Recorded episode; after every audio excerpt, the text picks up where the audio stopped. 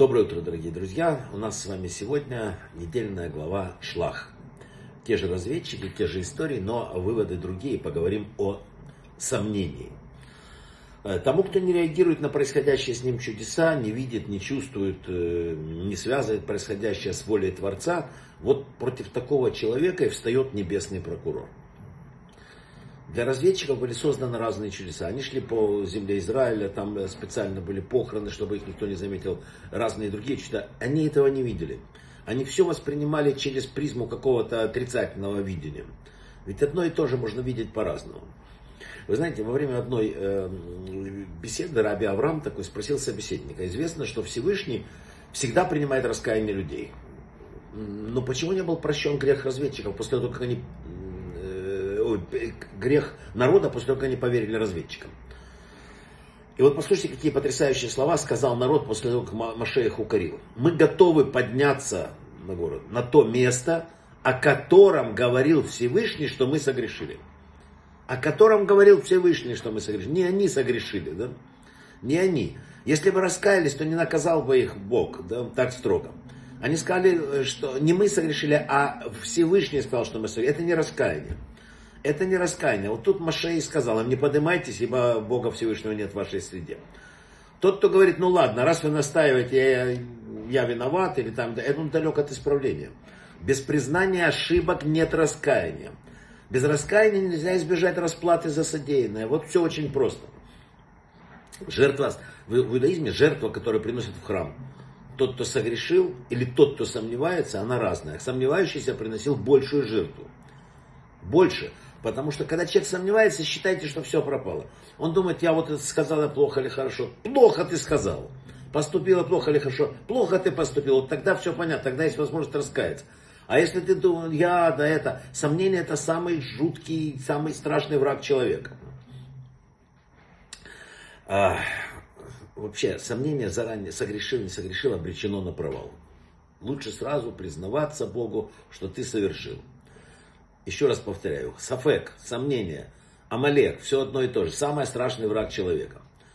Можно творить всю жизнь беды, грешить и считать себя праведником, потому что не уверил, грешил или нет. Это громадный урок для всех нас. В псалмах есть потрясающие слова. Не быть подобными отцам, роду упорному и мятежному, э, которые неверному Богу своему духом забыли они его чудеса, которые он явил им. Проблема разведчиков была в том, что они забыли важнейший факт еще. До того момента, как они увидели нечто, напугавшее их, Бог постоянно вывел их из Египта, устроил чудеса. Он, э, более опасные ситуации безвыходные были. Вот это есть тоже такой, знаете, важный метод для того, чтобы укрепиться и утвердиться вот, в доверии Творцу. Вспомните, что он уже много раз э, делал для вас. Вспомните историю вашей жизни, всякие сколько раз он выручал, сколько помогал и так далее. Поэтому человек не должен проецироваться на вот этой моментальной ситуации. Он должен вспомнить, какие еще раньше были.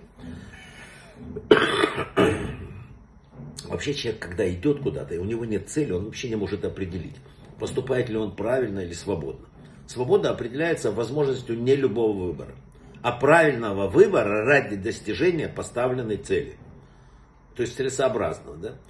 Но чтобы понять, нужна ли мне эта цель, действительно я хочу ее достигнуть, я должен задать еще второй вопрос. А в чем конечный смысл моей жизни? В чем цель моей жизни? Вот когда я определю цель своей жизни, тогда я могу построить логическую цепочку различных промежуточных целей, которая будет вести меня к высшему идеалу.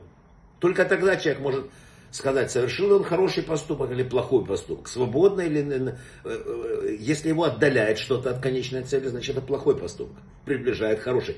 Вот э, все остальное это неправильно. Когда человек просто что-то говорит, это не так. Создание человека творцом – это не автоматическая линия, не конвейер, где все одинаковые, не отличаются друг от друга. Бог запланировал так каждого человека, как личность отдельную, с особыми там специфическими талантами и возможностями. Поэтому каждый из нас создан, чтобы э, именно его жизнь превратить в жизнь с правильным движением к цели именно его. Каждый человек получает то, что нужно ему. Вот и э, Бог, вот он как бы так справедливо все сделал, мы просто этого не можем увидеть. Обратите внимание, новые условия, которые в этом мире, оставляют нас один на один с собой. Так хочет Бог. Все неприятности, которые происходили в последнее время, начинаются там, где скопление людей. И все ограничения связаны тоже с этим. Бог хочет, чтобы мы остались один на один со своей душой и подумали, куда идем. Жизнь это такая, знаете, движущаяся вниз лестница. Она не идет вверх, она идет вниз. И чтобы не опускаться, нужно не идти, а бежать наверх. Давайте бежать к нашей цели. Брахава от слаха.